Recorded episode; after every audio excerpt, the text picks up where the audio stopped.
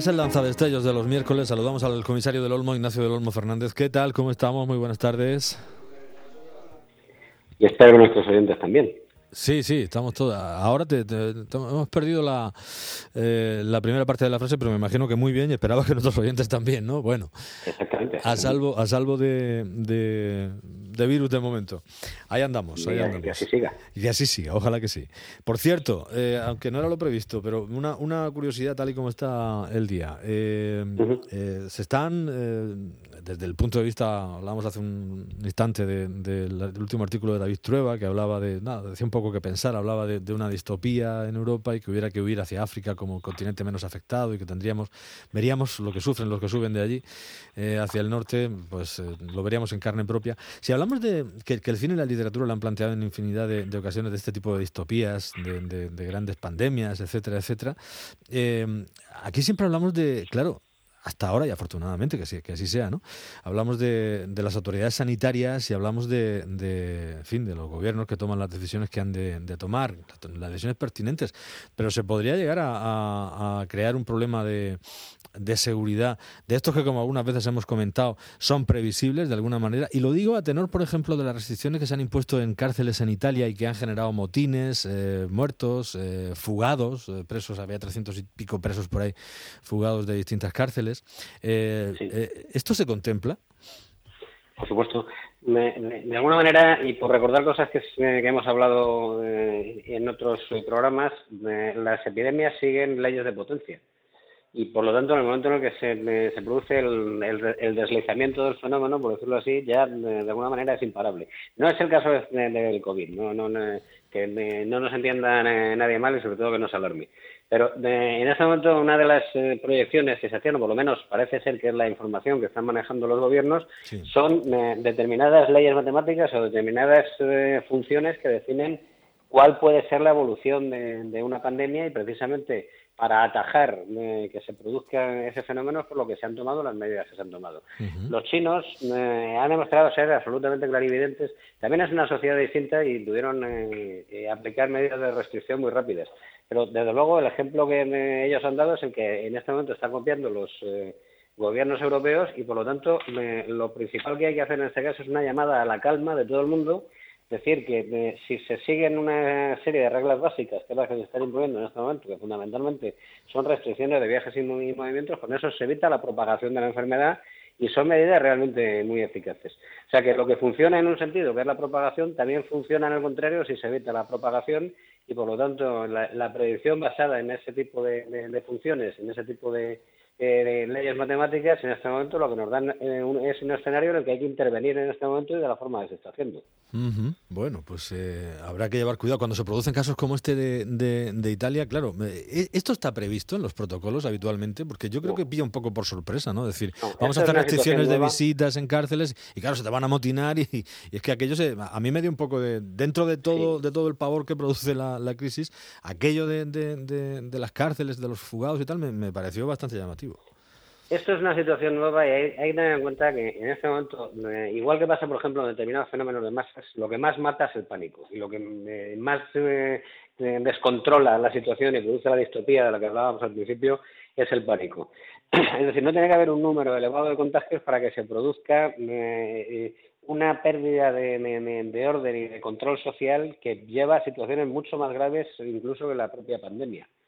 Entonces eso es lo que hay que controlar en todo momento y hay que tomar medidas inmediatamente. Tiene que haber una concertación de todos los gobiernos a partir de este momento.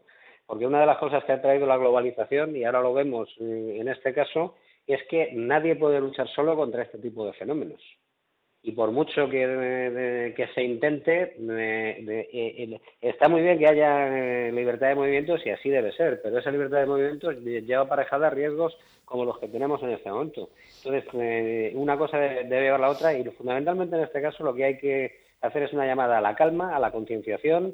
Es una situación nueva, pero es una situación que en este momento está relativamente bajo control. Y si todos mantenemos la calma y respetamos las reglas, y no se produce una desbandada como pasó en Italia, que iban a cerrar las fronteras y todo el mundo salió eh, tocando de allí de, una forma bastante absurda, si mantenemos esa calma y esa tranquilidad entre todos, la situación revertirá como ha pasado en China. Sí, sí, bueno, ese es un virus, como todos los procesos víricos, víricos, pues tienen unos días de subida, otros de bajada, y claro, en determinadas personas desgraciadamente es mortal, eh, pero los más mayores, ya, ya lo hemos dicho, hasta la saciedad, pero mm, en principio aún en los casos en los que uno pueda ser pueda haberse contagiado, no estamos hablando de una enfermedad mortal en un porcentaje altísimo, eh, todo lo contrario, es mortal en un, estamos hablando en, un porcentaje, claro, en un, porcentaje muy pequeño y normalmente, en la mayoría de los casos, en pues eso, en casos con patologías previas, gente más mayor y con las defensas más, más bajas, en fin, no sé. Vamos a ver, una de las cosas que preocupan a los gobiernos en este caso es el colapso del sistema sanitario. No solamente por eh, no solamente por el COVID-19, sino por eh, todas las, el resto de las enfermedades que en este momento me, podrían producir una, una merma considerable del sistema. Y en segundo lugar, preservar a los eh, profesionales de la salud. Es decir, la peor de las eh, hipótesis que podríamos plantearnos eh, sería un contagio masivo de profesionales de la salud que inhabiliten el sistema y que lleve al desorden. Es decir, e, es el desorden lo que me puede provocar efectos muchísimo peores que no el, del, el contagio del coronavirus. Y entonces, esa es la razón por la cual eh, se están tomando medidas tan, eh, tan, drásticas, tan novedosas, por otro lado.